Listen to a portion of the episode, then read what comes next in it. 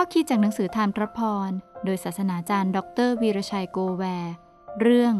เพื่อนดี ความสุขมีแก่คนเหล่านั้น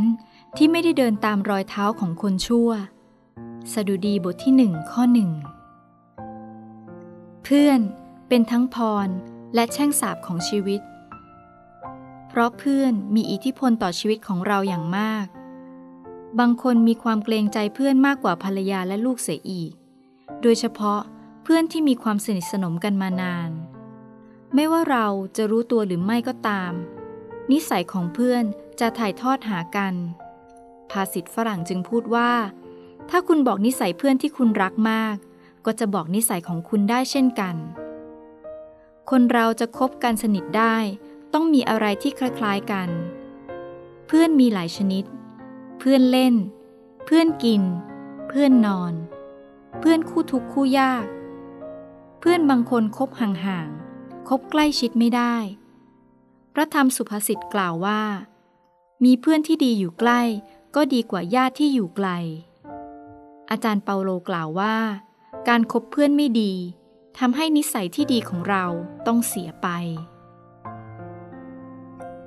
กษัตริย์ดาวิดมีประสบการณ์ชีวิต ที่มีทั้งเพื่อนที่ดีและเพื่อนไม่ดี ฉะนั้นจึงเตือนเราถึงอันตรายในเรื่องนี้ เพราะเพื่อนไม่ดี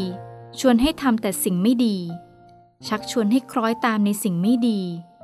ชักชวนให้เดินในทางที่ขัดกับศีลธรรมอันดี ชวนให้ทำบาป ให้ลัก ฆ่า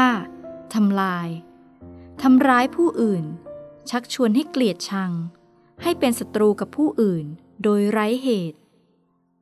เราคงจำได้ในคำที่ว่า คบเพื่อนดีเป็นสีแก่ตัว คบเพื่อนชั่วอับปราชัย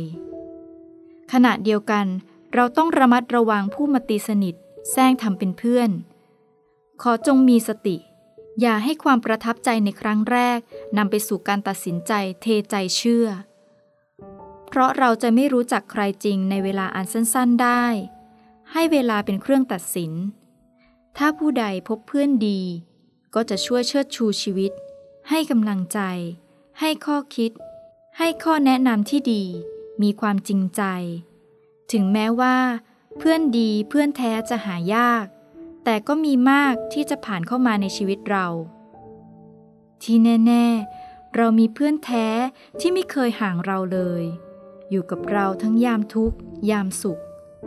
ยามป่วยไข้ ยามสบาย อยู่เคียงข้างให้กำลังใจ และชักชวนให้ทำแต่สิ่งดีๆ ตลอดเวลา เขาผู้นั้นคือ พระเยซูคริสต์เจ้า